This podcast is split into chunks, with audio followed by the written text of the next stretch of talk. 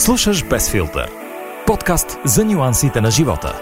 Всяка седмица с интересен гост и вълнуващи теми за грижата за красотата. С вдъхновяващата подкрепа на Иван.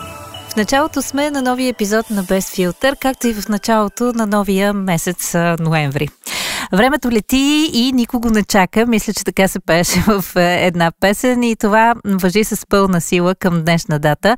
Още повече, че наближаваме към финала на тази година и празничната атмосфера за предстоящите коледни и новогодишни празници, лично аз започвам да я усещам в всеки нов ден. От хората съм, които нямат нищо против още през ноември да започнат с коледната украса, с подготовката на коледните подаръци. Да, знам, че на някои хора им идва малко твърде рано, но пък така всяка година се опитвам да си дам обещание, че ще приключа с коледния пазар и подготовката на изненадите за любимите ми хора, колкото се може по-рано. Поставила съм си доста оптимистичния срок до края на ноември.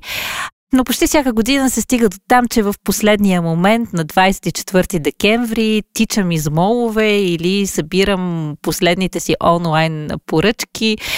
И в крайна сметка никога не успявам да изпълня успешно така добре замисления си план.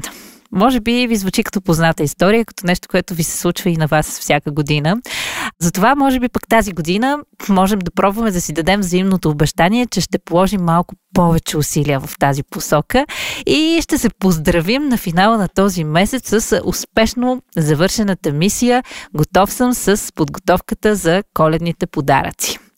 А брошурата на Avon, която а, този месец наистина е събрала невероятно разнообразие от абсолютно готови подаръци, опаковани, подбрани за всеки бюджет, за всеки вкус, за всяка нужда, ще ви бъде първи помощник в а, това отношение, а, както с подаръци за най-най-близките ви хора, тези, които наистина познавате много добре и знаете точно какво искат. Така разбира се и за тези, които са ви малко по-далечни, за които никога не сте сигурни дали нещо би им допаднало или не. За всички тези случаи имаме готови предложения, които наистина не биха разочаровали абсолютно никой за жените, за мъжете, за децата, за всички тези, които наистина имат нужда да бъдат зарадвани с нещо и въпросът не е само в това да купиш нещо скъпо или лъскаво, а нещо, което наистина демонстрира отношение и грижа към човека, на когото го подаряваш. Сега, не знам дали човекът с когото ще ви срещна днес би се включил в нашето предизвикателство. Честно казано, забравих да я попитам в тази връзка и за това доколко е от хората, които успяват да планират добре подготовката си за празничния сезон. Но пък съм убедена, че самата тя е един подарък за всички тези от вас, които ще останат до финала на този епизод, защото е една от тези изключително красиви, образовани, умни и сусет към живота жени, които, признавам си, не е много лесно да срещаш днес. Тя е световно известен модел и в същото време е толкова нежна, толкова земна, толкова искрена в отношението си не само към хората, но и към живота, че няма как дори да я срещнеш за 5 минути да не ти стане безкрайно симпатична. В следващите малко повече от 30 минути ще имате възможност да, да чуете размислите и за живота, да ни сподели любопитни детайли около най-вълнуващото, може би, за нея събитие тази година, сватбата и това лято. Ще си поговорим, разбира се, и за чисто женски неща, за това дали е суетна и как се грижи за себе си, и за професионалните и планове от тук нататък, както и за уроците, които е научила от кариерата си на топ модел. А тя наистина е работила на най-големите модни поприща и се е снимала за една от модните библии с писанието Волк. Някои от вас вече се досещат, че днес ви срещам с Нора Шопова без филтър. Нашата среща малко се отложи във времето. Планираме с теб този разговор още от а, пролета, когато беше гост жури в а, реалитито Green Masters. И много се радвам, че макар и няколко месеца по-късно, ето ни тук, в началото на е, поне за мен един доста вълнуващ разговор. И като казах начало, искам и се да те върна малко назад във времето, към твоето родно място. Ако не се лъжа, ти си родена в Панагюрище, нали така? Да, точно така. А, и спомените ти от детството, защото винаги ми е много интересно, когато си говоря с а, м, гостите в подкаста, а, да ми разкажат как те се виждат като деца, да разкажат малко за своето детство през очите си вече на възрастен човек. Аз съм много изненадана от този въпрос, тъй като си първият човек, който ми го задава и много ми харесва. А, всъщност, аз имах едно доста стандартно детство за а, момиче родено през 90-те и като малка бях палава, обичах да играя с приятели по улицата, а, играехме на тези игри, които вече са на изчезване, като а, дама, баница, криеница и така нататък. И помня как винаги майка ми ме викаше през терасата да се прибирам да вечерям и аз исках да остана още малко с приятелите ми. А, другото нещо е, че бях малко по-хитра и мързелива и никога не обичах, освен класните занимания да върша нещо допълнително и мама и тата винаги ми казваха, че трябва да уча повече, за да а, имам а, добра професия един ден. И а, всъщност благодарение на това, че м- може би тогава нямаше и толкова технологии, нали, живота беше доста по Просто искам или не, винаги покорно вършех задачите, които ми се поставят не само от учителката, но и от тях. А, така че в общи линии детството ми беше доста а, свободно, спокойно, изпълнено с безгрижие, игри и доста учене, което не обичах много, но пък го вършех, защото така трябваше. Като казваш това за ученето, а, аз знам, че ти си дипломиран юрист. Някакси не ми се връзват нещата. Не искаш ли вече след гимназията да се освободиш от това учене, вместо да се хвърлиш на една такава доста сложна и с учене специалност? Ам, истината е, че всъщност на мен ми се играеше и ми се, а, не ми се учеше, когато бях малка, горе-долу до 4, 5, 6 клас. И когато, тъй като аз съм от малък град, а, когато стана време за кандидатстване за гимназия, а, много исках да отида да уча в друг град, тъй като сестра ми вече м- беше гимназистка в Пловдив.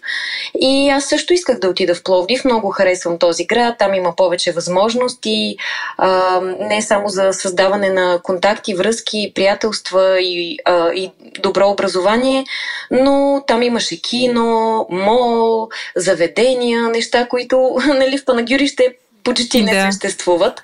И това също беше допълнителна мотивация за мен да а, събера мислите си, да тръгна в посока за по-сериозно образование. И така, а, след а, гимназиалните години беше съвсем естествено за мен да а, надградя, както се казва, и тогава дойдох тук в София да уча висше образование. Между другото, само да споделя, че всъщност аз исках да стана лекар, учех а, в интензивна паралелка с химия и биология и в последния момент, година преди а, да кандидатствам, палачинката се обърна и започнах да уча история и литература, така че а, всъщност избрах по-лекия път. Да, да, между лекар и юрист определено Определено, да. А, ти каза от Панагюрище към София и така до Париж, Лондон и Нью Йорк, най-големите модни столици в света. Почти звучи като някаква такава модерна версия на някоя приказка. А, да започнем обаче от там, кое те насочи всъщност към модата и към моделската кариера. Както виждам, всъщност интересите ти са били в доста по-различни области. Право, медицина и изведнъж мода. Така е. Аз никога не съм се насочвала така естествено към това продължение на житейския ми кариерен път.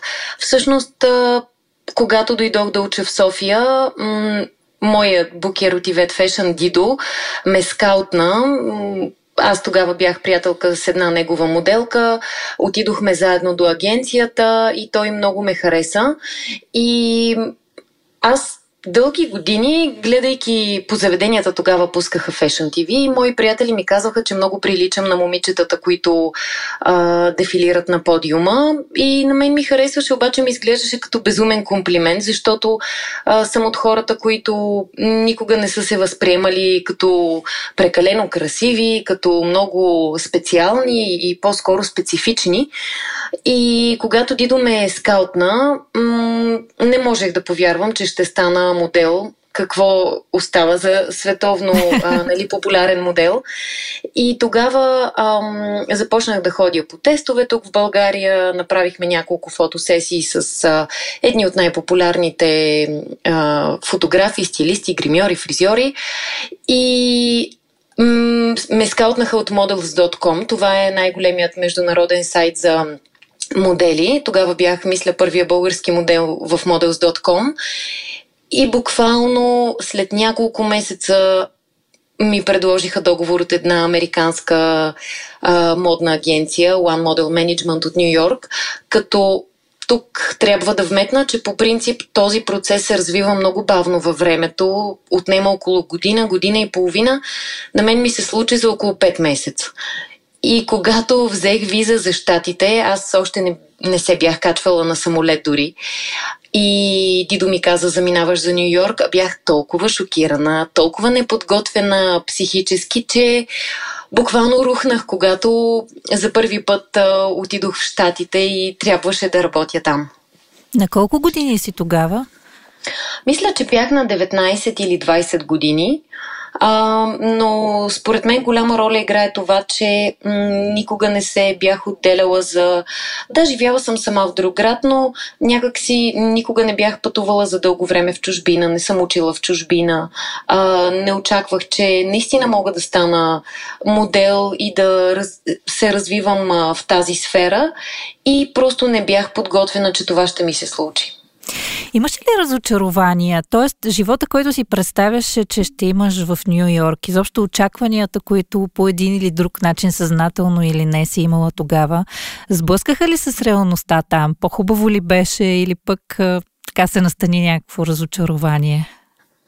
Ам, може би нещото в живота ми, за което без да се замислям дори ще кажа, че е така м- определено нямаше никакво разочарование, беше много по-хубаво, отколкото си го представях и честно казано това по всяка вероятност са били едни от най-безгрижните, щастливи години, в които буквално съм живяла мечтания си живот. Много хубаво звучи. А, да, беше страхотно. А, знаеш обаче, че в България винаги има едно такова малко подозрително отношение към момичетата модели. Ти м- не си прекарала сякаш от разказа ти много време тук, за да го усетиш, но имало ли е някои моменти, в които така си го забелязвала около себе си? Повлияло ли е по някакъв начин на, на някои от решенията ти?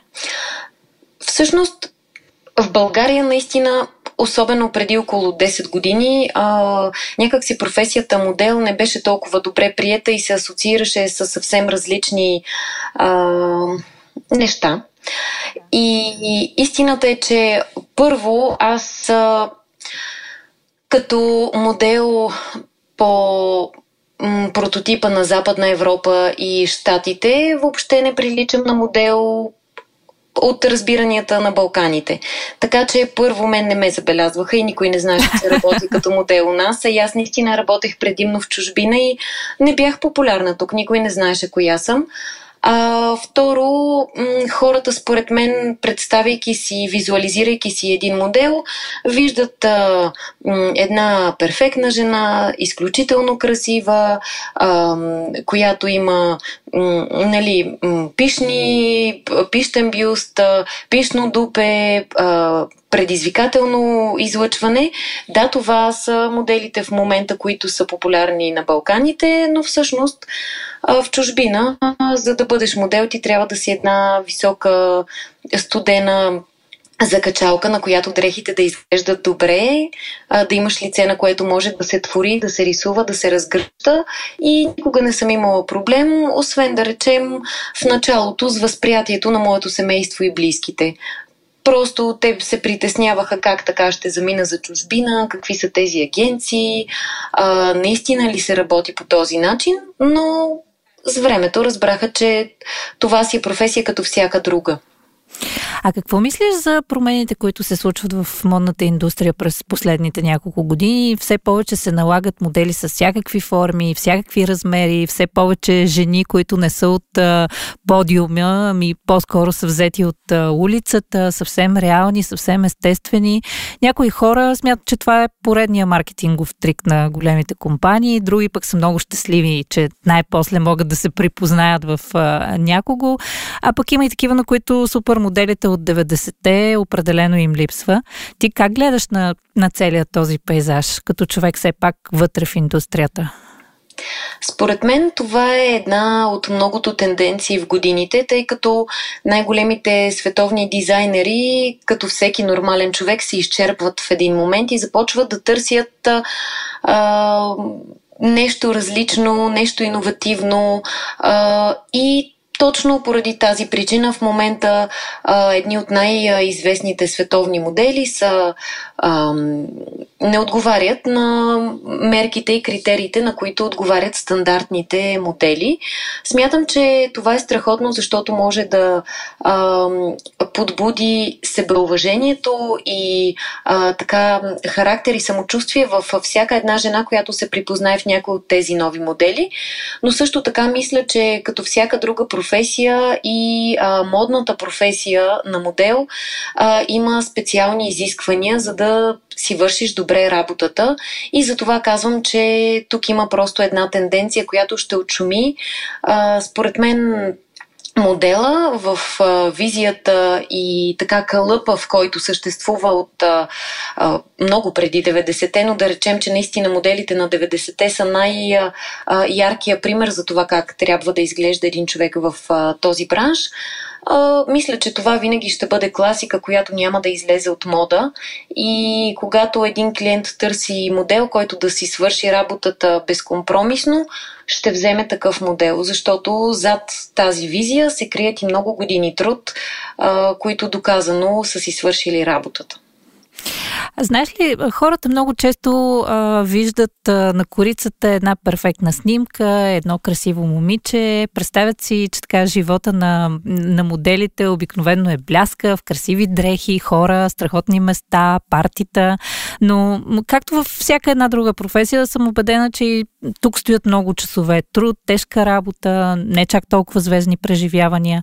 Може ли да повдигнем малко завесата и да ни разкажеш за някои от тези така подводни камъни в тази професия, да кажем по времето на един нормален снимачен ден? Кои са тези а, малки трудности, с които моделите трябва да се справят? Просто за да дадем по-реалистична представа на хората за, за процеса. Разбира се, ще започна от там, че всъщност за да бъдеш добър модел и за да те избере един клиент, ам, зад този процес до снимачния ден стои един много дълъг път. А, добрият модел чува да, горе-долу веднъж на 50 кастинга. Тоест, моделите ежедневно биват отхвърляни. И всеки един човек, който започне да се занимава с тази професия, трябва да бъде наясно, че дори да дава максимума от себе си, няма как всеки да го хареса. И за да стигнем до снимачния ден, трябва един клиент от 50 да е повярвал в теб. През цялото това време ти си ходил по кастинги от сутрин до вечер, тичал си, за да стигнеш на време, съревновавал си се с още много перфектно изглеждащи момичета, но за да взема теб, значи ти имаш един пламък и нещо, което е направил впечатление извън визуалната красота. В самия снимачен ден а, сами един ден протича най-често около 12 часа, което си е доста дълъг работен ден. А, от сутринта до вечерта ти трябва да си в кондиция, трябва да имаш настроение, да поддържаш емоцията, за да може целият екип да работи добре и да работи активно и всички да вършим това, което е, до което което достига до а, хората, крайния резултат. И а, има дни, в които не се чувстваме добре, да речем, имало едни, в които мен ме боли глава или имам физически дискомфорт, но това по никакъв начин не трябва да проличава в работа. Сякаш ако работим в а, една голяма компания, си представи, че влизаш в една 12-часова среща, която, в която трябва да спечелиш един клиент за някакъв огромен проект и няма слаб момент. Ти просто трябва да го маяш, за да може да бъдат всички доволни от отхвърления труд. А, точно това представлява и нашият работен ден. Така че за този крайен резултат, който виждат хората и си казват, а да, тя просто изглежда добре, снимат я, защото е, има перфектна визия. Не, а, перфектната визия се набави от добрия фризьор, добрия гримьор, стилист, арт-директор и нашата вътрешна нагласа, която излъчваме през очите и през всеки един жест на тялото. Ти обаче си българката, която цели два пъти е била на корицата на престижното списание Волк. Как се постига това и дойде ли с този успех и определена завист към теб? Защото живеем в държава, в която май не винаги сме свикнали да се радваме на успехите на другите. Ам, за тези две корици стои много труд, който просто е оценен от правилните хора в правилния момент. Аз не съм кандидатствала, не съм а, ходила на кастинг за тези а, две фотосесии, от които имаше кадър за корица. Просто си вършех добре работата, пътувах много, правех доста списания, реклами, кампании и в един момент арт-директора на Турския Волк ме хареса и решиха, че искат да работят с мен. А, първия път дори не знаех, че ще бъда на корицата на списанието. Просто не можете да си представите с Букера ми Дидо колко бяхме щастливи, когато просто видяхме този кадър с надпис Волк отгоре. Ам, честно казано, нямаше да бъда по-щастлива, ако знаех, че това ще се случи. М- момента на изненадата ми донесе енергия, която до ден днешен помня.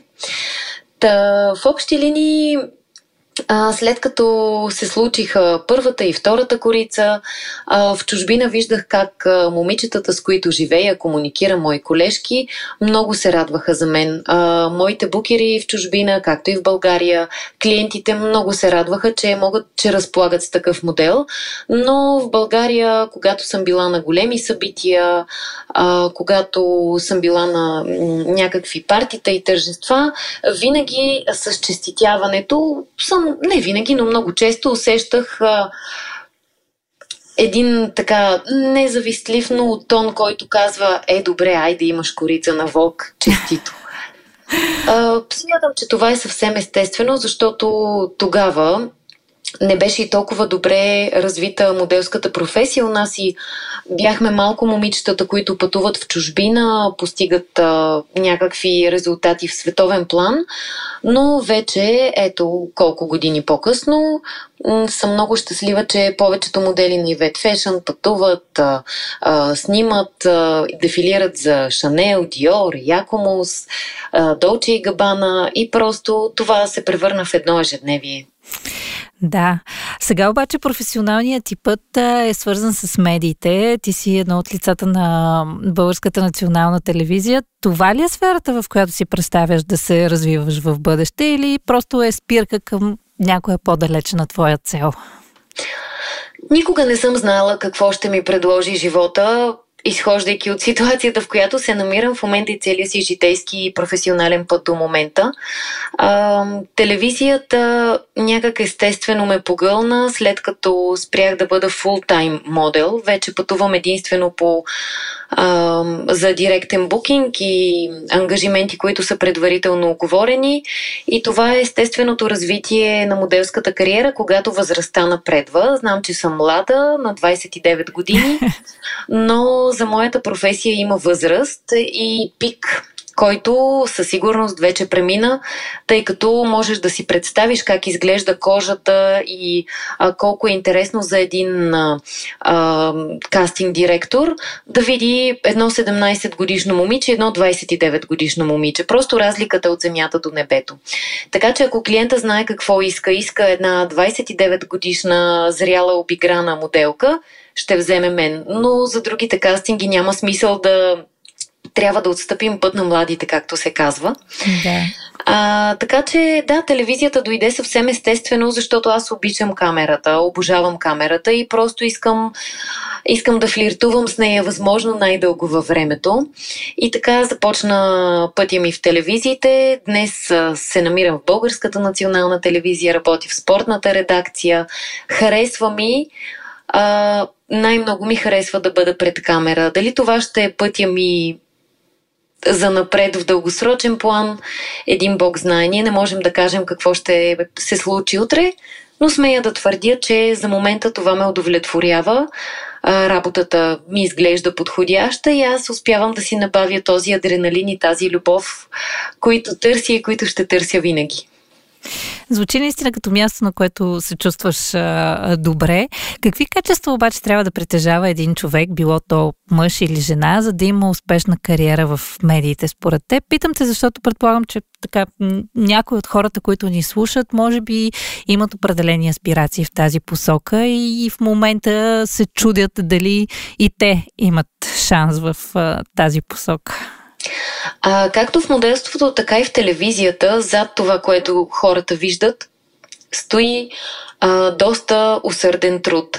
За да бъдеш добър водещ, а, освен да изглеждаш добре и да знаеш как да се държиш пред камера, а, има много други неща, които трябва да свършиш. Всъщност ние подготвяме нашите емисии, а, четем постоянно, аз лично се уча всеки ден на нови неща и се опитвам да апгрейдвам своите качества и познания. Ам, ние в Националната телевизия, в спортната редакция, а, правим материали от до. А, пишем ги, покриваме видеото, записваме звука, учим се да монтираме. И всъщност това, което излиза в ефир накрая е просто а, резултатът от а, един доста дълъг и продължителен работен ден. Така че всеки, който иска да работи в тази сфера, трябва да е готов за много усърден труд, за много четене и учене. И крайният резултат е това, което хората просто виждат по телевизията но не всичко. Тоест трябва да бъдеш упорит и да, да си готов наистина да работиш много. Не са тези две минути на екран, които човек вижда от uh, даден репортаж, например. А, сега да оставим работата малко на страна. Това лято ти направи една, както хората я наричат, съдбовна крачка и изключи брак с твоята половинка. Разбира се, това нямаше как да остане извън шума на медиите и всички успяхме да видим, че беше наистина вълшебна булка и имахте един много красив сватбен ден. Кажи ми предвид COVID мерките обаче, наложи ли се да направите някакви промени в планирането на събитието? Както се шегуваме, сега е момента да разбереш дали наистина си важен за някой и дали ще останеш в списъка на гостите или ще отпаднеш заради ограниченията. При вас как беше в това отношение? Според мен във всички важни моменти в моя живот съм имала малко късмет от съдбата, както се казва. Звучи много клиширано, но е факт според мен. А, точно в седмицата, в която беше нашето сватбено тържество, а, започна да се говори за новите COVID мерки, но те дойдоха от понеделника след нашата сватба. Истината е, че аз толкова много се притесних. На нашето тържество присъстваха 150 човека точно. И нямаше как да се лиша от нито един от тях. Първо, гостите бяха поканени. Второ, аз наистина държа на всеки човек, който присъстваше там.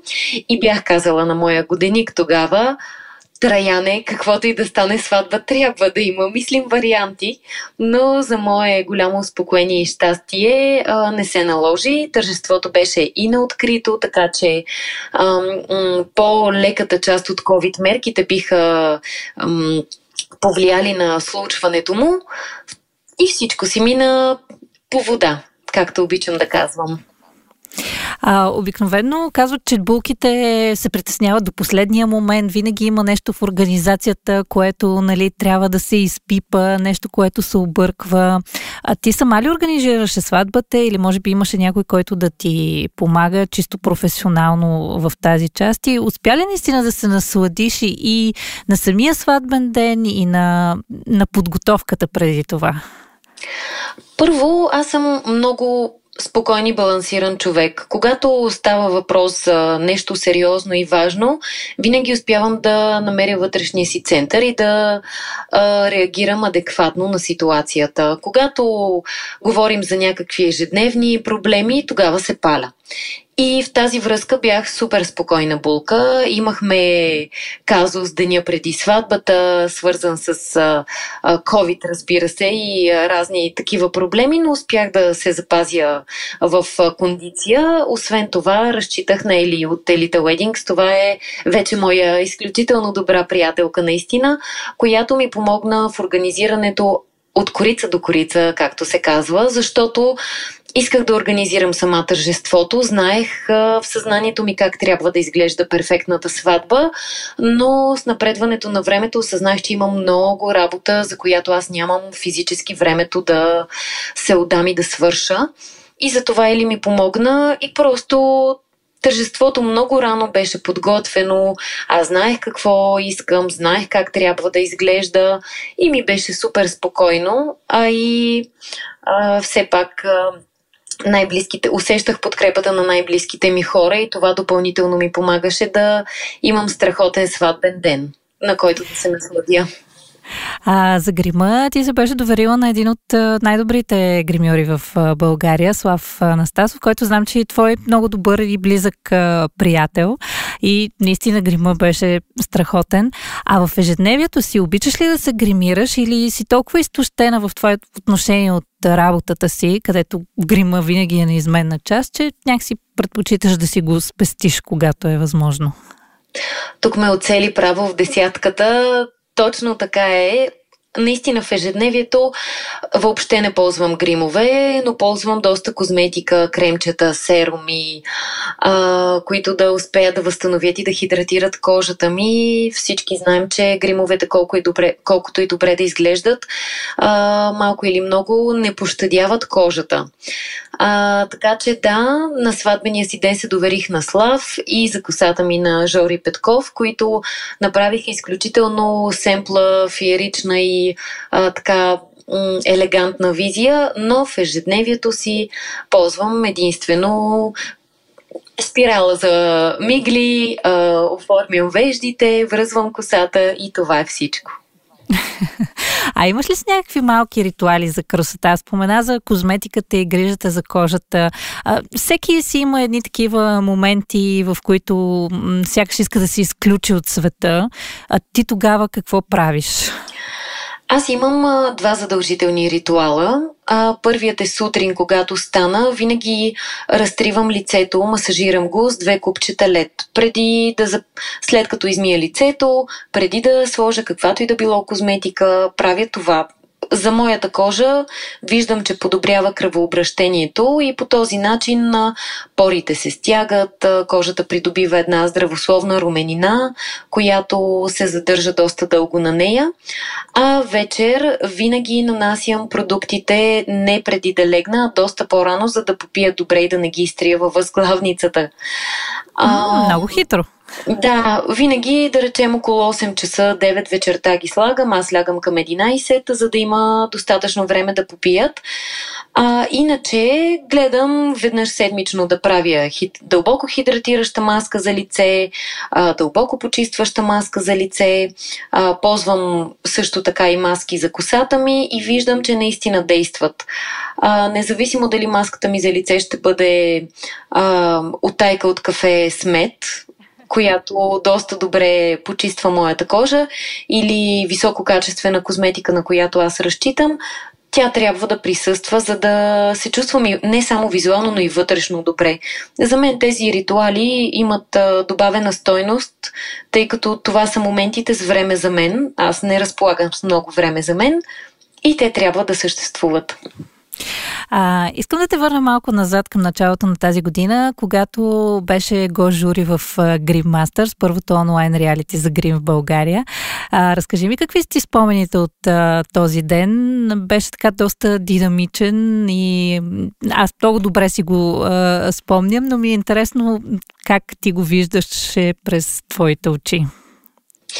А, първо, ми беше изключително приятно да съм жури в едно такова предаване и честно казано винаги съм се чудила какво е чувството. Страхотно е когато знаеш, че имаш умения и познания, които можеш да предадеш на някого и той да, да си вземе нещо от теб.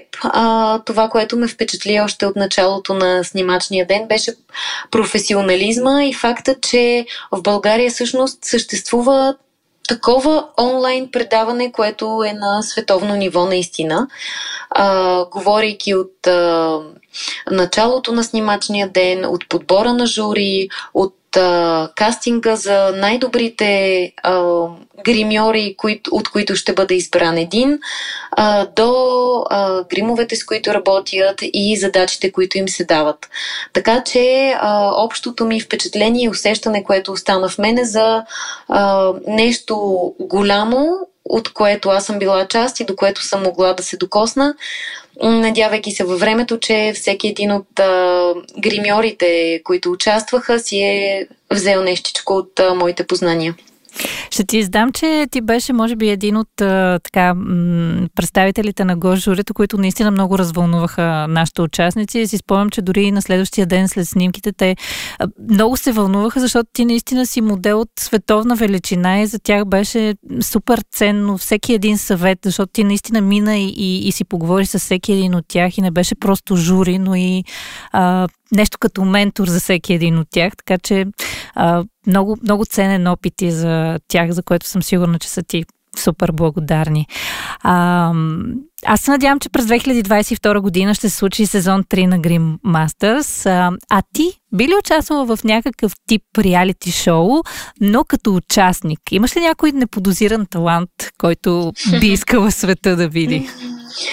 А, моя неподозиран талант, който света така или иначе видя, е това да бъда добър модел и смятам, че когато човек е а, много добър в едно нещо, няма как да бъде перфектен в още много други неща. Има артисти за тази цел, а, но честно казано не бих се впуснала в реалити предаване, в реалити формата. Дори съм получавала предложения не един път да участвам в такива, но смятам, че а, честно казано, просто харесвам облика си и това, което хората виждат от мен. Аз не искам да го променям. За мен това е достатъчно а, дълбоко, истинско и неподправено, за да разгръщам нещо друго. На сцената трябва да има място за всеки и ако някой друг е добър в а, друг талант, нека той да го покаже. Добре, оставяме, както се казва, достатъчно пространство и а, за останалите.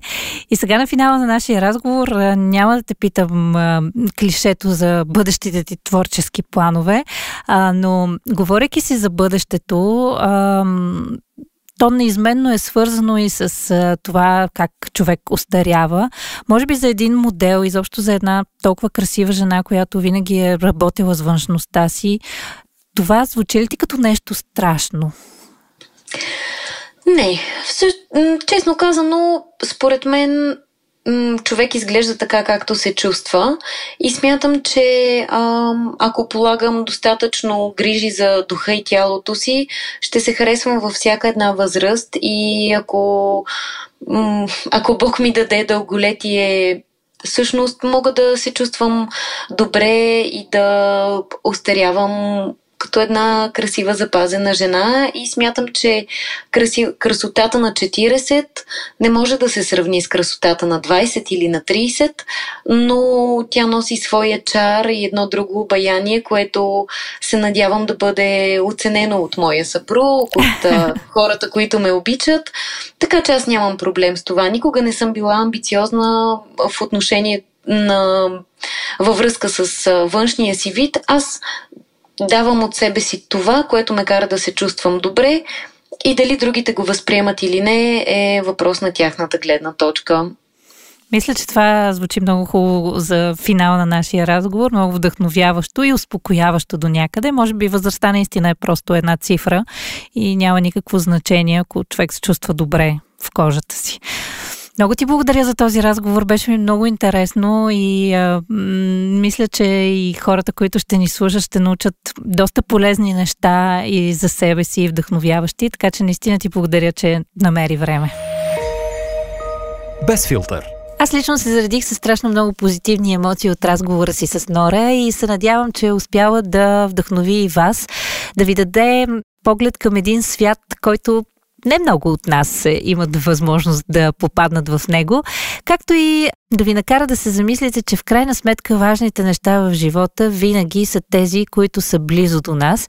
И може би понякога далечните цели и мечти, които си поставяме, не се оказват чак толкова важни и удовлетворяващи, колкото сме си мислили, че ще бъдат. Но, понеже сме в сезона на големите мечти, на големите подаръци, на големите очаквания, не мога да кажа, че самата аз не си поставям такива цели и такива мечти, въпреки че все по-често чета как щастието е в малките неща. Точно в тази връзка се замислих, че можем да си доставим едно малко удоволствие на самите нас, всички тези, които обичаме хубавата козметика и обичаме отношението към себе си. През ноември това може да се случи с страхотният адвент календар, който тази година, признавам си, надмина абсолютно всичките ми очаквания. Можете да го видите на Avon.bg, както и в актуалната ни брошура, в печатната и версия, както и в дигиталната. Адвент календара тази година идва в два варианта, един голям и един малък. Големият а, съдържа цели 24 луксозни продукта в абсолютно реални размери. Нямаме мостри в календара. Всички продукти са в пълен размер и можете да си ги ползвате и да им се наслаждавате с удоволствие. Имаме 10 грим хита, имаме 6 луксозни спа ритуала, 4 иновации в грижата за кожата и 4 бестселър парфюма. Това е в голямата котия. Малката версия, която по нищо не отстъпва, освен че ще можете да и се наслаждавате и да отваряте прозорците само в 12 дни. Има в себе си 7 задължителни грим продукта, 2 луксозни спа ритуала, 2 революционни продукта в грижата за кожата и нашият номер едно аромат, който обаче не мога да ви издам. Може да направим залагания кой е той или просто да си поръчате котията и да разберете сами. Изглежда страхотно, много празнично, много съблазняващо и със сигурност е чудесна идея за подарък. Така че ако сте от хората, които винаги са изправени пред главоблъсканицата какво да подаря на някой, който си има всичко, или някой, който не познавам достатъчно добре, или пък напротив, някой, който познавам много и знам, че е луд фен на тема козметика, ето това е перфектният, идеалният вариант да го зарадвате с нещо, което ще му донесе не само практическото удоволствие от използването на продуктите, но и естетическата наслада от самия вид на нашите адвент календари. Стискам ви палци да имате възможност да се докоснете до тях, както стискам палци и на това да продължите да слушате епизодите на Без филтър, защото влизаме в наистина много-много интересни месеци от годината и списъкът с гостите, които съм ви подготвила до финала на 2021, наистина е впечатляващ. Не издавам нищо повече, а ви каря на нова среща в подкаста следващата седмица. А сега ви оставям с размисли, може би, за планове как да подредите нещата, свързани с предизвикателството от днешния епизод. Да завършим с коледния и новогодишен шопинг до финала на този месец. Разбира се, в подкаста обещавам и следващите седмици да ви давам идеи, свързани с това.